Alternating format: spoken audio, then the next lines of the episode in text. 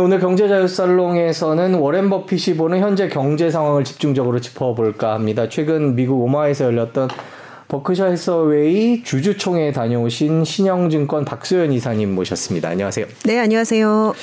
멀죠, 거기가? 네, 그 직항이 없어서 네. 이게 이제 뭐 디트로이트나 애틀란타나 도시 하나를 경유해서 가야 됩니다. 음. 그래서 이제 가장 빨리 가도 비행기 시간 따지면 한 20시간 음. 정도는 걸리고요. 사실 뭐 하루 정도 자고 30시간 걸려서 가시는 분들도 있고 아무튼 쉽지는 않더라고요. 네. 뭐 유튜브를 통해서 다른 채널들을 통해서 또 현장 화면들을 많이 보셨을 테니까 저희는 또 전문가가 다녀오셨으니까 거기서 전해진 메시지 중심으로 한번 알아보도록 하겠습니다. 이번 버크셔스의 주주총회에서 몇 가지 기억에 남는 메시지가 있다면 먼저 총평을 해 주시고 그 다음에 강론으로 들어가 보도록 하겠습니다. 어떤 메시지가 있을까요? 네, 뭐 다들 많이 뉴스 보셔서 인지하시겠지만은 저희 지금 발간 자료 제목이 Cash is not trash 이거든요. 네. 한 2년 전만 해도 이제 코로나 때문에 유동성이 너무 많이 풀리면서 캐시 is 트래시 음. 결국에는 현금은 쓰레기다 뭐 이런 얘기들이 굉장히 많이 퍼졌었거든요. 근데 이제 빌리브 미라는 표현을 쓰면서 나를 믿어라라는 거죠.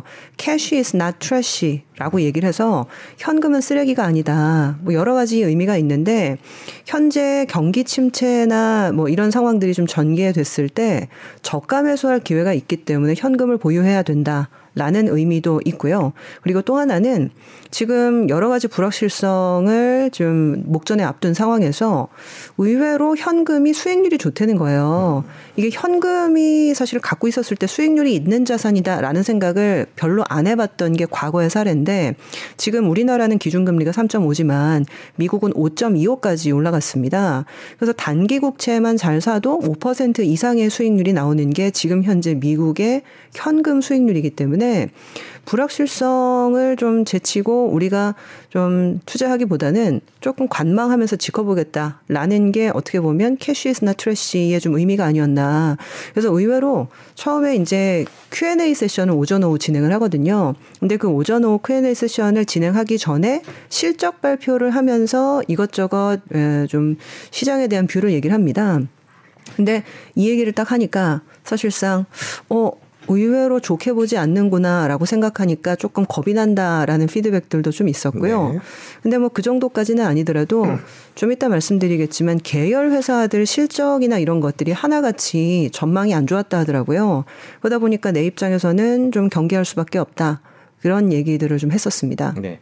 그러면 바로 그 워렌 버핏과 버크셔 해서웨이가 보고 있는 지금 현재 경제 상황에 대해서 좀 짚어보도록 하겠습니다. 방금 말씀해주신 대로 약간 미국 경제에 대해서는 우울한 전망을 했다 이런 보도가 나왔거든요.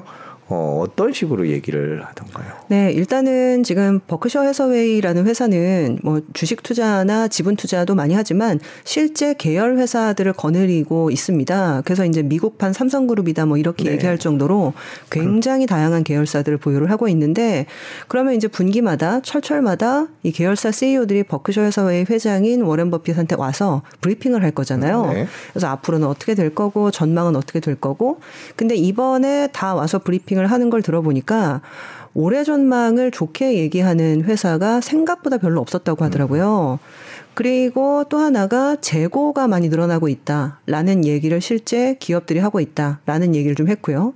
그러다 보니까 지금 계열 회사 하나하나 뭐 좀 뜯어서 말씀을 좀 드려보면 BNSF라는 회사가 있습니다. 이게 이제 벅셔 해서웨이의 어, 좀 주력 철도 회사인데요. 이 철도 회사 같은 경우는 아시겠지만 물동량을 좀 파악할 수 있기 때문에 네. 경기의 바로미터라고 할 수 있는데 이번에 1분기 실적 발표를 하면서 물동량 지표를 같이 보여 줬거든요. 그래서 소비재에 대한 물동량, 그리고 산업재에 대한 물동량, 그리고 석탄, 그리고 농, 농산물에 대한 물동량을 전부 보여줬는데 네 가지 카테고리가 전부 물동량이 줄어들었고요. 음. 특히 이제 소비재 같은 경우에는 지금 10% 이상 물동량이 줄어들어서 실질적으로 경기가 위축되고 있다라는 것이 자회사 철도회사의 실적에서도 좀 보이고 있는 거죠.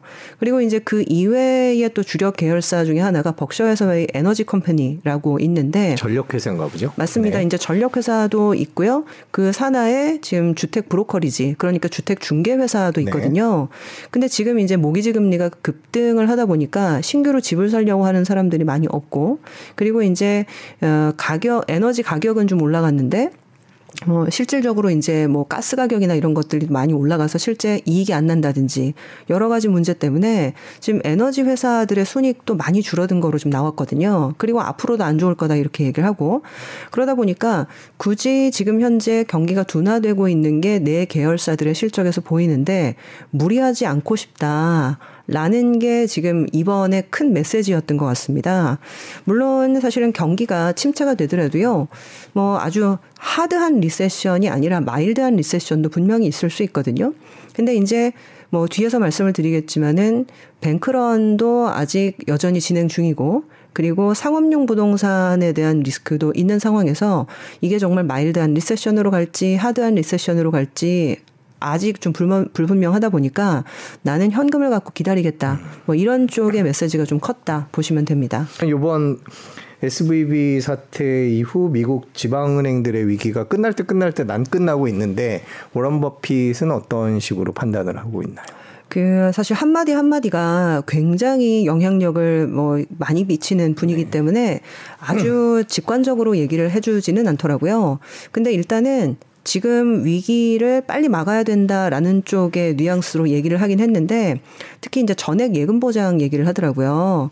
아시겠지만 우리나라는 지금 5천만 원까지 예금 보장을 해주고요. 미국은 25만 달러까지 예금 보장을 해줍니다.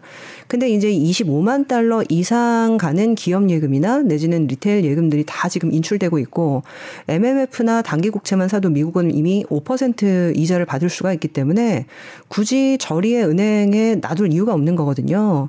근데 아시겠지만 버핏이요. 1930년생입니다. 네. 대공황이 29년도인데 그 다음에 태어났거든요.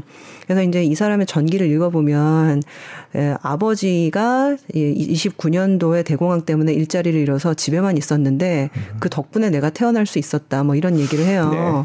근데 그때 사실은 벅셔 해서회의가 아까 그때 이제 버핏이 집에 있으면서 아빠가 일자리를 잃고 계속 있다가 은행위기 때문에 굉장히 좀 어려움을 겪는 상황들을 어렸을 때 본 거죠. 근데 그때 은행위기가 마무리가 되고 경기가 좋아지기 시작한 게 FDIC라고 해서 예금보험공사를 그때 처음으로 미국이 설립을 합니다. 네. 그래서 이제 은행이 막 망했던 게 자기 어렸을 때도 기억이 나는데 예금보험공사가 설립이 되고 나서 더 이상 내 예금이 어, 누가 가져가지 않을 수 있다. 내 예금이 안전하다라는 생각을 하면서 은행 위기가 약간 봉합이 됐었거든요.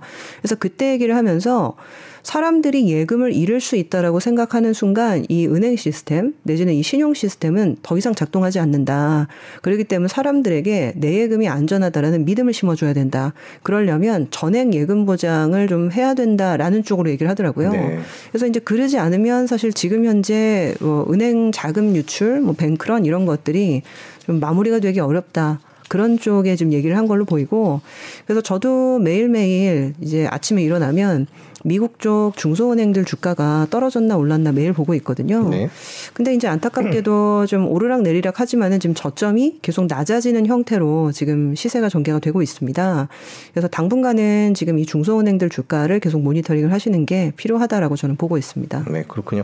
그 이제 경기 침체에 대한 워렌 버핏의 생각을 들어봤고요. 그거 말고 이제 첨단 테크에 관한 얘기들도 많이 나눴던 것 같아요. 어떤 생각을 갖고 있는지 지금 궁금한데 가장 궁금한 게 요즘 가장 힙하다는 챗 GPT에 대해서 네네. 어떤 생각을 갖고 있는지 AI에 대해서 이번에 얘기를 했다고 하는데 그건 어떻게 들으셨어요? 네, 그 실제 주주총회 빌 게이츠가 왔더라고요. 아, 네. 네, 그래서 이제 맨 앞에 앉아 있다가 그 중간에 이제 주주총회 하기 쉬는 시간 세션에 사람들이랑 막 이제 이것저것 얘기를 하는 부분들이 좀 나오던데 실제로 워낙 친하다 보니까 유명하잖아요.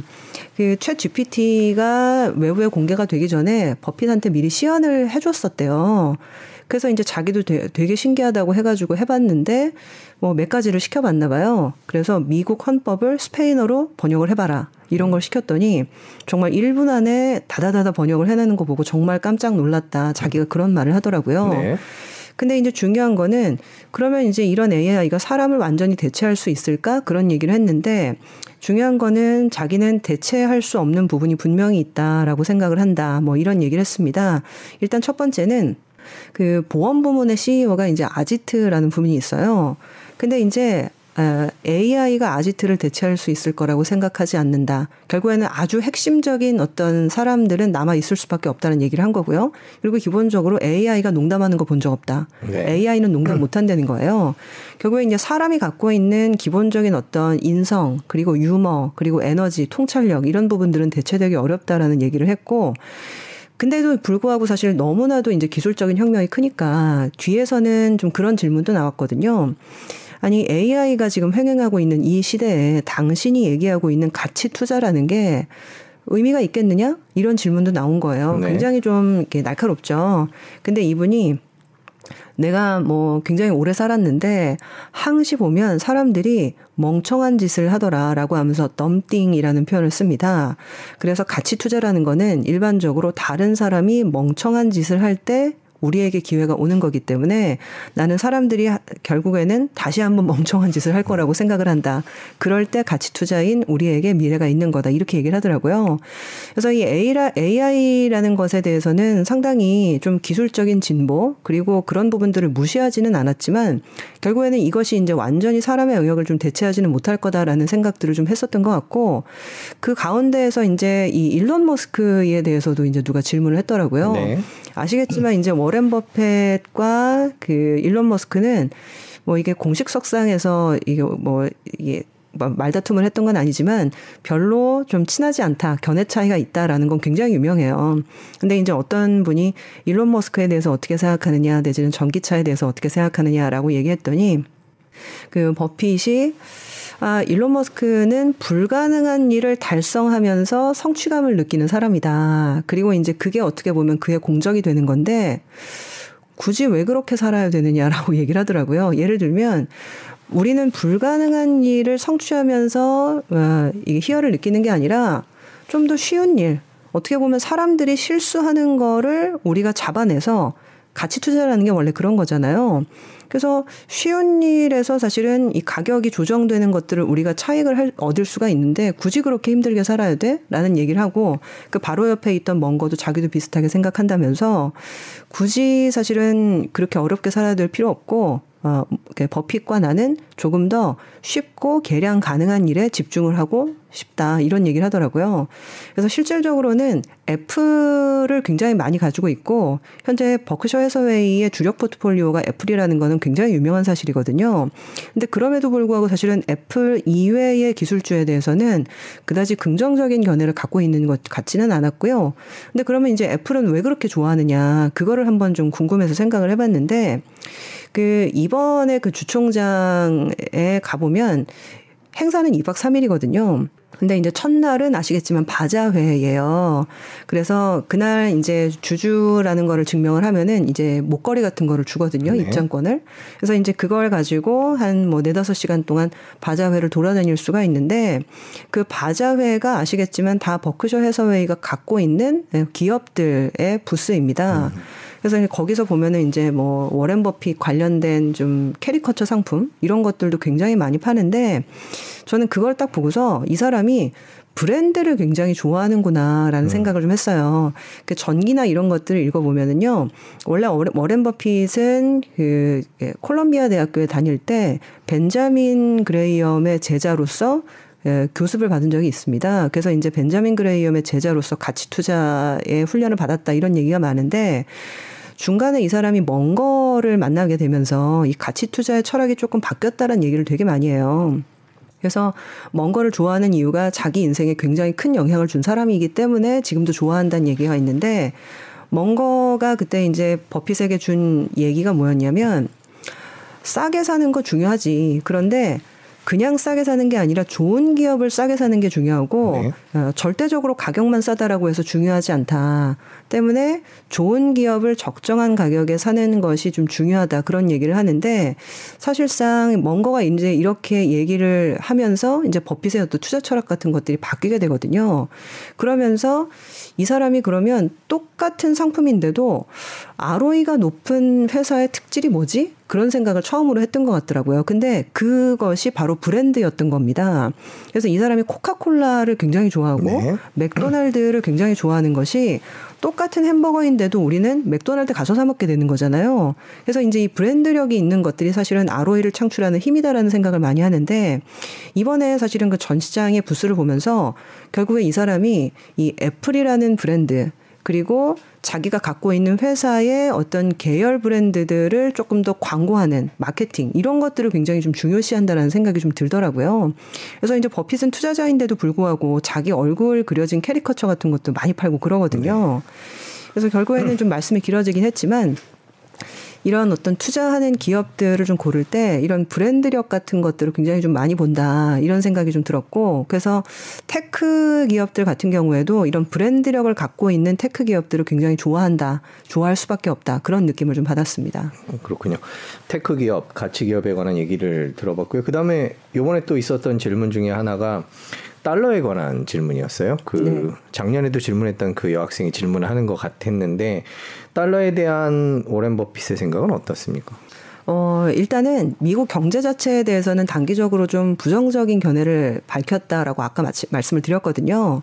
근데 그럼에도 불구하고 이 사람은 굉장한 애국주의적인 네. 마인드고 그리고 지금 미국의 가장 큰 힘은 어, 무일푼의 사람이 아메리칸 드림으로 성공할 수 있는 그런 열린 체계를 갖고 있는 예, 나라다, 유일한 나라다 그런 생각을 좀 갖고 있거든요.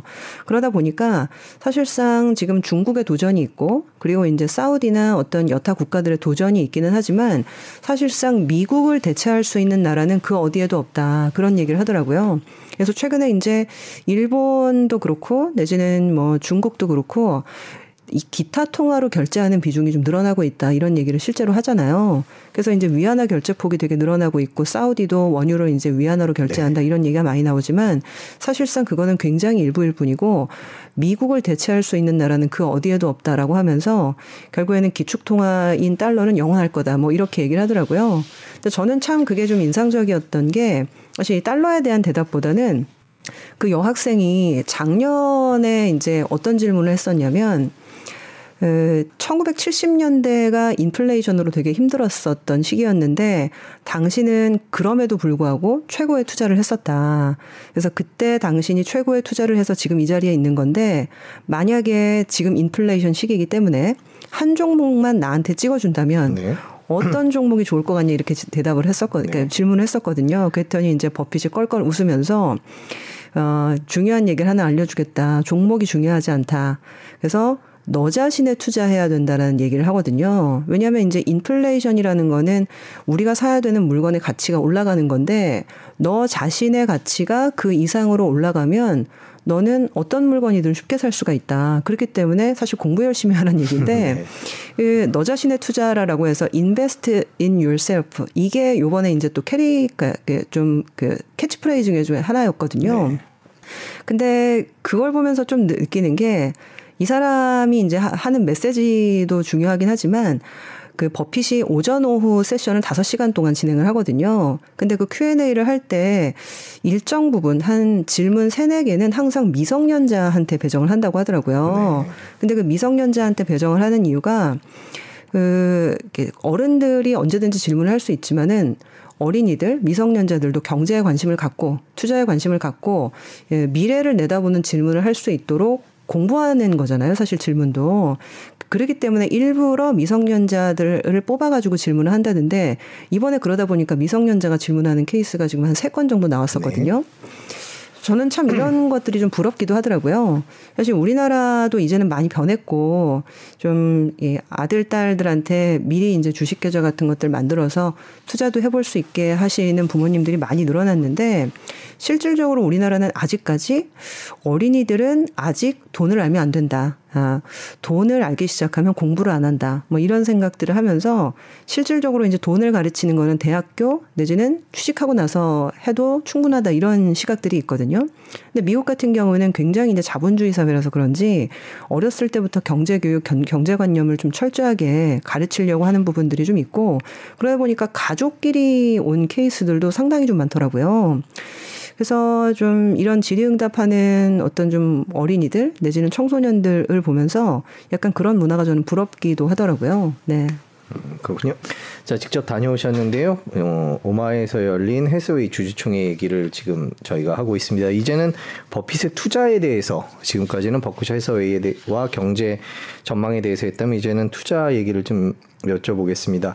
버핏의 포트폴리오 얘기가 이제 항상 자주 나오는데 뭐 올해 특별히 눈여겨 볼 만한 것들이 뭐가 있는지를 짚어보겠습니다. 여전히 애플이 가장 많죠. 그큰 흐름에는 변화가 없죠. 네, 여전히 애플이 제일 많고요. 그래서 어떤 분들이 그 또 그런 질문이 중간에 나왔었어요. 그래서 이제 전기차 시대가 좀 시작이 되고 있는데 전기차 세대 시대가 열리는 부분에 대해서 당신은 어떻게 생각하느냐, 자동차 업종의 미래에 대해서 어떻게 생각하느냐 이렇게 얘기를 했더니 솔직히 나는 5년, 10년 후에 애플이 어떤 위치에 있을지는 상상이 된다. 네. 그러니까 이제 애플에 대한 사랑을 좀 드러내는 대목이죠. 근데 그럼에도 불구하고 나는 자동차 회사가 5년, 10년 후에 어디에 있을지는 잘 상상이 안 간다. 자기가 최근에 1932년도에 GM의 그 연례 보고서를 읽었다는 거예요. 네. 근데 이 연례 보고서를 읽으니까 놀랍게도 그 당시에도 이미 그 헨리포드가 이제 자동차 대중화를 이끌고 있었을 때였는데 그때도 적자를 내고 있었다. 그러니까 자동차 산업이라는 거는 정말 이익 내기도 힘들고 제조업이라는 게 사실 보통 힘든 게 아니다. 그래서 자동차 산업이라는 거에 대해서 나는 기본적으로 조금 회의적인 견해를 갖고 있다라고 얘기한 셈인데 그럼에도 불구하고 사실은 애플은 어좀 브랜드력이 있고 그리고 사람들이 두 번째 자동차를 살 거냐 아이폰을 살 거냐라고 물어보면 아마 아 조금의 망설임도 없이 아이폰을 살 거다라고 대답을 한, 할 거다 이렇게 얘기를 하더라고요. 결국에는 자, 차를 두 개 사는 것보다는 아이폰을 선호할 수밖에 없는 어떤 그런 흐름들.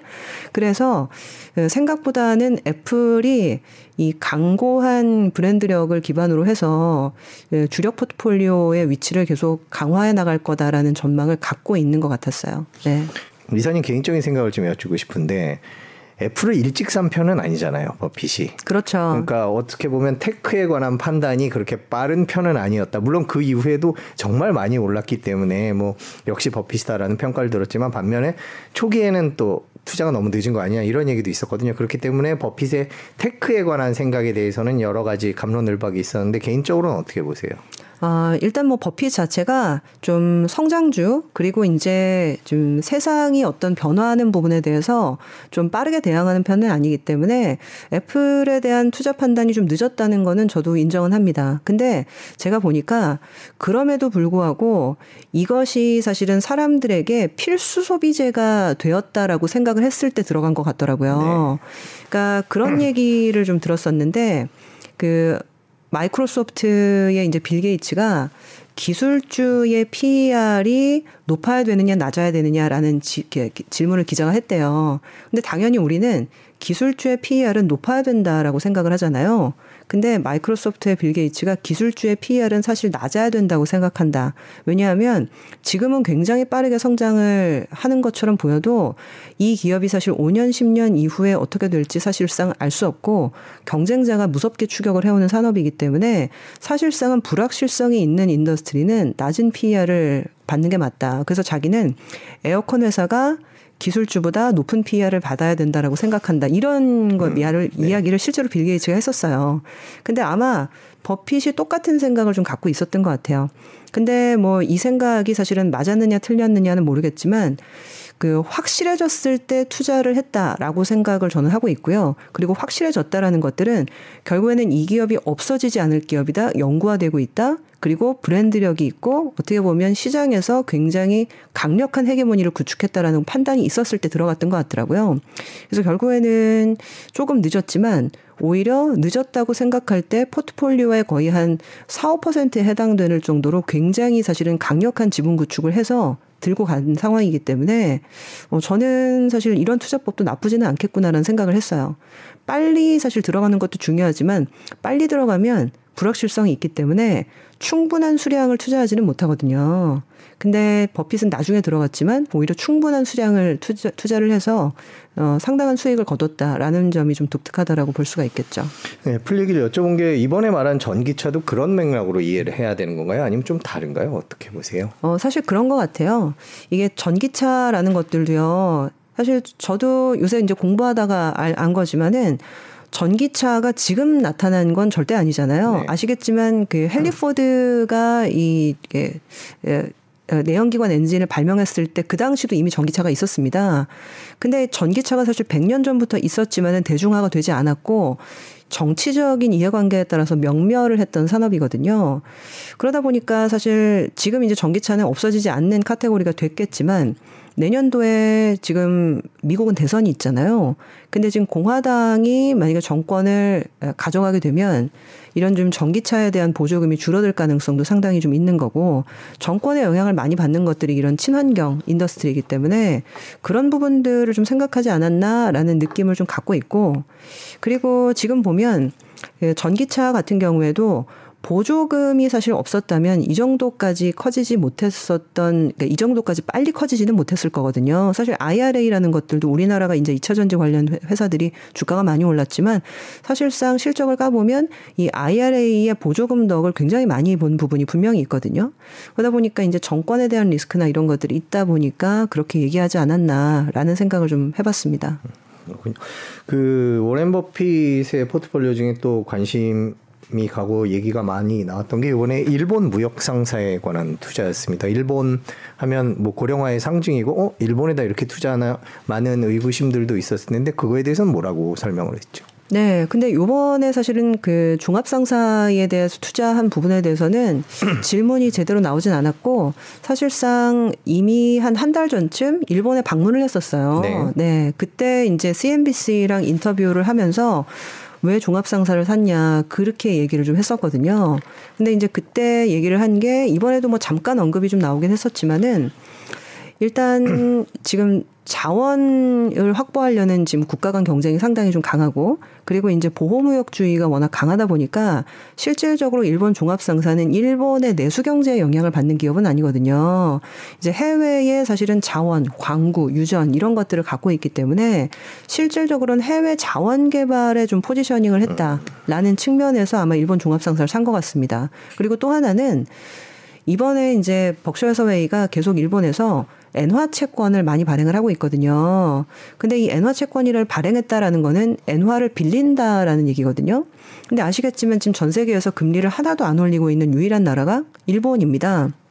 그래서 일본에서 엔화 채권을 발행하면 1%에 지금 돈을 빌릴 수가 있거든요.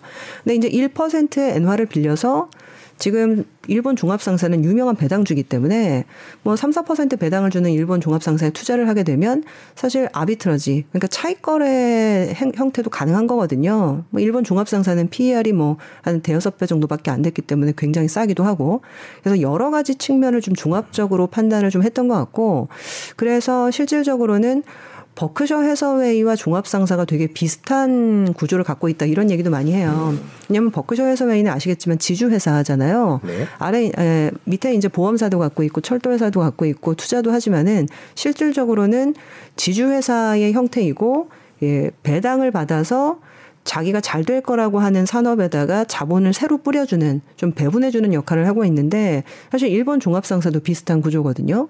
계열 회사들이 있고 계열 유전들이 있고 계열 인더스트리들이 있는데 배당을 받아서 적절하게 자본을 배치하는 어떤 그런 구조가 벅셔해사회의랑좀 비슷하지 않나.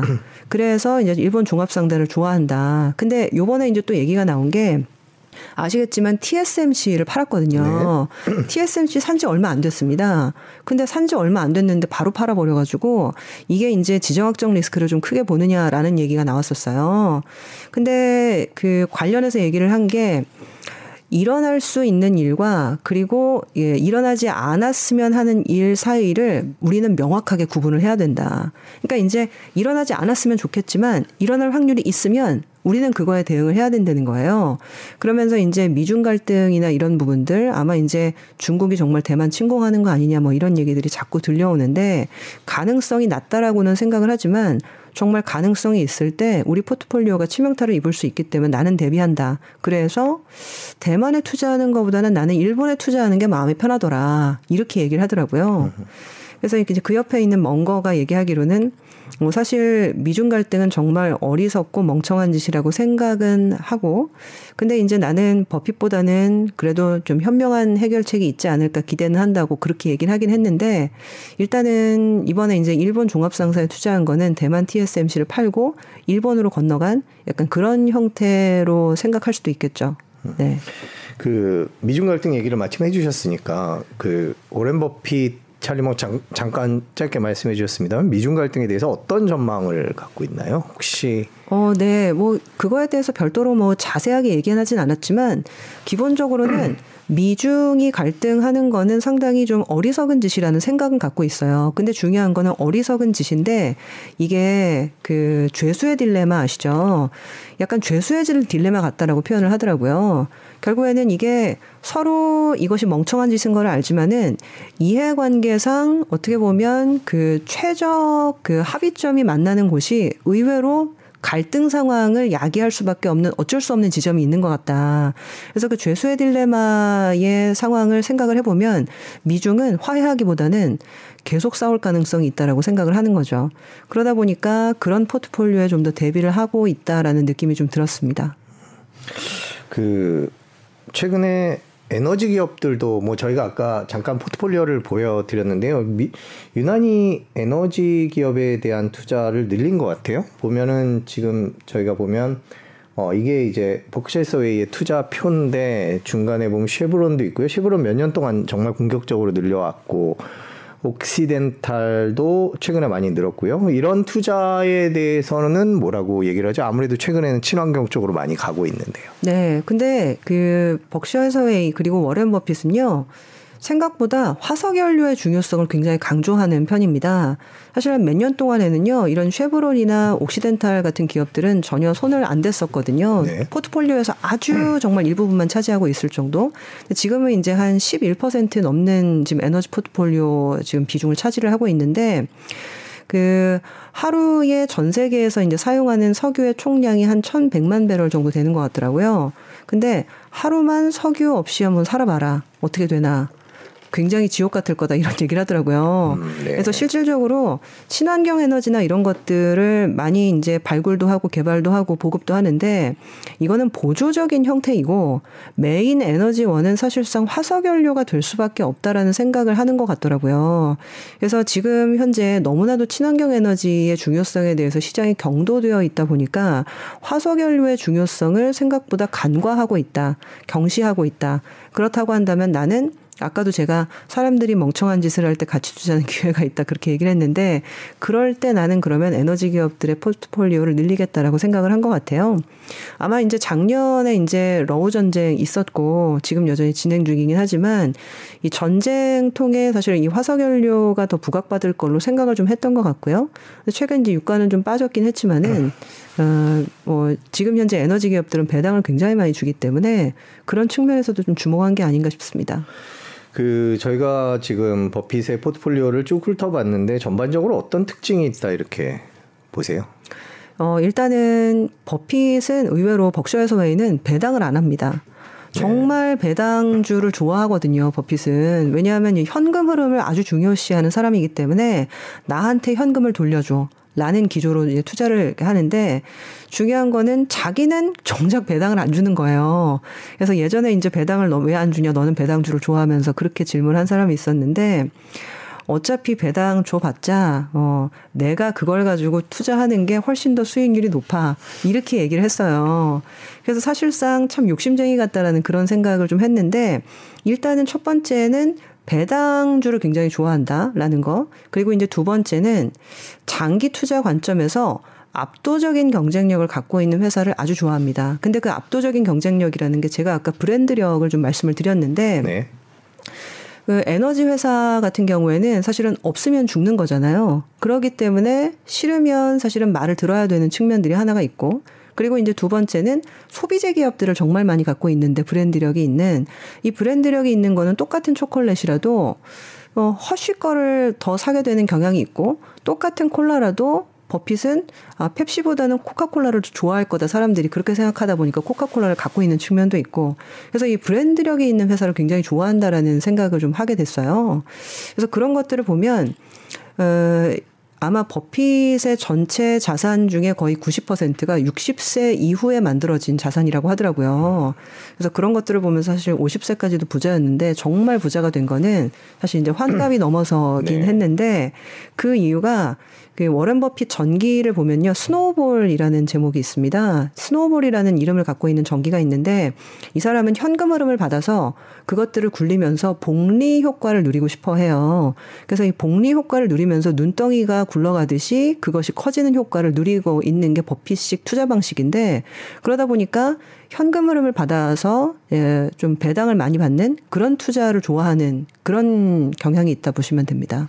어떻게 생각하세요? 그 이런 위기 관리나 이런 워렌 버핏의 약간 보수적인 투자 이런 것들이 올해 더 유효하다 개인적으로 그렇게 보세요. 어 근데 저는 정말 그런 것 같아요. 이번에 음. 그 일단 출장을 가면서 어, 벅셔사회의 주주총회도 중요하긴 하지만 현지의 좀 시각 같은 거를 들어보려고 제가 컨퍼런스 코어를 세 건을 진행을 했어요. 네. 그래서 이제 두 건은 뉴욕에 있는 한국인이랑 해보고 그리고 한 건은 지금 이제 캐나다에 있는 회사에 있는 애널리스트랑 했는데 그 뉴욕에 있는 한 분이 그런 얘기를 하더라고요. 이분은 이제 한국 제도권에서 애널리스트로 일을 하다가 지금 미국에 가서 실제 투자를 하고 계신 분인데 투자를 하면 할수록 사실 워렌 버핏이 옳다라는 생각을 하게 된다고. 그래서 왜 그러냐라고 했더니 잃지 않는 게 정말 중요하기 때문이라는 거예요. 근데 그 얘기를 제가 풀어서 말씀을 드리면 한 번에 두 배가 올라요. 그래서 따블이 먹 따블을 먹어요. 그럼 너무 좋죠. 근데 따블을 먹었다가 사실상 기술주나 내지는 성장주들은 변동성이 굉장히 크기 때문에 올해는 두 배 올랐는데 다음에 50%가 까요. 그러면 사실 50%가 까인 것들을 복구하기 위해서는 또 두 배를 먹어야 되잖아요. 근데 그게 쉬운 일이 아니거든요. 근데 원금을 보존하게 되면 사실상 매년 20%만 예, 수익을 올려도 그것이 복리로서 굉장히 무한정 불어나게 됩니다. 그러다 보니까 사실 잃지 않는 것이 아까 말씀드렸던 스노우볼, 이 복리의 법칙이 작동하는 가장 사실은 기초적인 기초인데 워런 버핏 같은 경우는 좀 잃지 않는 투자를 하는 거거든요. 조금 덜 먹더라도 잃지 않겠다. 그러면 다시 기회는 오는 거고, 그래서 내 원금이 손실되는 상황만큼은 내가 피하겠다. 이게 이제 버핏식 투자인데, 우리가 사실 투자 1, 2년 하고 접을 거 아니잖아요. 평생 사실은 투자를 해야 되는데, 그런 관점에서 보면 사실 버핏식 투자가 저희한테는 상당히 좀 울림이 있는 부분이 분명히 있다라고 저는 보고 있어요. 네, 버핏 투자 방향에 대해서 얘기를 했고요. 그 마지막으로 이번에 다녀오셨잖아요. 주주총회. 주주총회 네. 다녀오셔서 느낀 거는 그렇게 많은 사람들이 모이는 그런 행사를 그렇게 정성 들여서 하는 이유가 뭘까 그런 게 궁금했거든요. 현장에서는 어떻게 느끼셨어요? 네, 이게 처음에는요. 제가 저도 걱정을 많이 했어요. 제가 이제 버크셔 해서웨이가 이 주식이 두 가지 종류 있는 거 아시잖아요. A주는 이제 우리나라 돈으로 한 6억 원 정도 되기 때문에 A주를 산다는 거는 사실상 좀 어려운 일이고 B주를 보통 한 주만 사도 들어갈 수가 있습니다. 네. 그래서 저 같은 경우에는 B주 한 주를 사서 영문 주식 잔고 증명서를 떼가서 제 여권이랑 이름을 대조하니까 어, 몇 장 필요해 이렇게 얘기하더라고요. 그래서 저는 이제 동료 애널리스트랑 같이 갔기 때문에 이제 두 장이요라고 했는데 사실상 보니까 뭐 정말 사실은 주식을 우리가 이제 뭐 3월 31일자로 보유하고 있는지 아는지 뭐 그거 아주 중요하지 않고요. 주주가 있으면 뭐 가족이 다섯 명이면 다섯 장 주고 여섯 음. 명이면 여섯 장 주고 굉장히 쉽게 쉽게 주더라고요. 그래서 그렇게까지 아주 면밀하게 대조를 안 합니다. 그 얘기는 사실 정말 주주들만 들어올 수 있는 아주 사실은 제한된 행사라기보다는 누구나 와서 버핏의 철학을 한번 느껴보고 우리의 어떤 좀 계열사들도 한번 관심을 가져주는 좀 마케팅성의 행사 그리고 어떻게 보면 좀 컴플리먼터리라고 하죠. 좀 하나의 좀 축제 같은 행사인 거예요. 그러다 보니까 실질적으로는 버핏의 주주총회는 우리나라에서 모든 기업들이 하고 있는 주주총회와는 굉장히 다른 성격이고 그러다 보니까 이게 브랜드를 굉장히 좋아한다 제가 말씀을 드렸잖아요. 근데 그냥 버핏은 애플이나 코카콜라나 이런 브랜드를 좋아하는 것처럼 버셔 해서웨이가 브랜드가 되기를 바라는 것 같아요. 그래서 어떻게 보면 버핏과 먼거가 브랜드가 되고 버셔 해서웨이가 브랜드가 되면서 우리가 투자할 수 있는 어떤 재원들은 사실 비주 한 주 한 주를 갖고 있는 그 주주들에서 나오는 거거든요. 결국에 우리한테 자본을 빌려주는 주주들을 소중히 여겨야 된다라는 생각이 있는 거죠. 그래서 어떻게 보면 이런 문화가 정착되어 있는 미국이 상당히 좀 부러운 부분도 있었고요. 아직까지 우리나라는 지금 개인 투자가 저변이 넓어진 지가 많이 오래되지는 않았기 때문에 사실 지금까지는 펀드를 통한 간접 투자를 굉장히 많이 했지만 직접 투자 시장이 이렇게까지 또 커진 거는 아주 오랜만이거든요. 그래서 아 이게 미국의 문화가 우리나라에도 빨리 좀 전파가 되고 도입이 돼서 예, 이런 좀 컬처가 많이 생겼으면 좋겠다라는 생각이 많이 들더라고요. 그 지금 계속 말씀해 주신 해 주시는데 찰리 먼거 얘기를 많이 해 주셨는데 저희가 오렌 버핏 얘기는 참 많이 했는데 찰리 먼거 얘기는 잘 안 한 것 같아요. 조금 소개를 해 주신다면. 네. 이분도 사실 오마하가 고향이에요. 음. 네. 그래서 사실 오마하가 고향인데 서른 살 한 중반 때 처음 만난 것 같은데 그 이전엔 사실 몰랐다고 합니다. 그러니까 이제 버핏의 집 옆옆 집에 살았대요. 먼거가. 근데 그 당시에도 아버지끼리는 알고 있었는데 뭐 멍거와 버핏은 그런 사람이 있다라는 건 알았지만 둘은 친하지 않았다고 하더라고요. 근데 한 번은 한 30대 한 중반쯤에 무슨 일이 있어가지고 저녁 식사를 했는데 그때 한 번 저녁 식사를 하면서 얘기를 했는데 정말 시간 가는 줄 모르고 얘기를 했다 하더라고요. 그래서 이제 그때 처음으로 마음이 맞는 지우 그러니까 어떻게 보면 이게 마음이 맞는 것도 굉장히 중요한데 서로 간에 다른 점이 있는데 지적 자극을 계속 주는 어떤 그런 친구라는 느낌을 처음 받고 그때부터 사실은 거의 뭐 동고동락하면서 지금 예, 90몇 살까지 이제 같이 친구로 좀 지내고 있는 거죠. 근데 이제 먼거 같은 경우에는 이 버핏의 사상에 굉장히 큰 영향을 미쳤다라고 얘기를 좀 많이 하는데 버핏은 아까 말씀드렸다시피 벤자민 그레이엄적인 가치 투자, 보통 담배 꽁초 투자라고 하죠. 네. 그래서 담배 꽁초가 길거리에 떨어져 있으면 다들 그게 쓰레기라고 생각을 하지만 한 모금 정도는 빨 수 있는 어, 한 모금이 남아 있는데 나는 그거를 테이크하겠다라고 이제 하는 게 벤자민 그레이엄식 담배 꽁초 투자거든요. 근데 이제 뭔 거는 그 담배 꽁초가 사실 한 모금이 안 남아 있을 수도 있고 물에 젖은 담배꽁초면 너는 그거 주워봤자 사실 못 핀다는 거예요. 네. 그러기 때문에 꼭 담배꽁초만 사실은 고집하지 않고 좋은 기업을 적정한 가격에 사는 게 훨씬 더 중요하다라는 얘기를 버핏한테 그때 많이 했다고 하더라고요. 그래서 이제 버핏이 그때 감화가 돼서 이 사람이 나의 투자 인생에 사실은 제이막을연 것과 똑같다 이런 얘기를 했는데 그러면서 사실은 이먼거가 그, 그 전에도 투자조합 같은 걸 운영을 하고 있었는데 같이 이제 벅셔 회사의 부회장으로 일하게 되고요. 근데 이제 최근에는 조금 뭐 둘이 멀어진 거 아니냐 뭐 그런 얘기도 최근에 좀 있었어요. 왜냐하면 그 어, 버핏은 계속 이제 오마의 집에서 사는데 그먼 거는 약간 철학이 좀 틀리더라고요. 이 투자나 이런 세계들을 버핏은 너무 좋아하는데 먼 거는 사람들이 이렇게 다 투자만 보고 있는 게 사회적으로 유용한 현상인지 모르겠다. 이렇게 얘기를 해요. 사실상 자기 할 일을 열심히 하고 사회적인 가치를 창출하는 가운데 서브 잡으로 투자를 하는 거지 이렇게 사람들이 정말 다주식세만 보고 투자만 하는 게 과연 옳은 일이냐.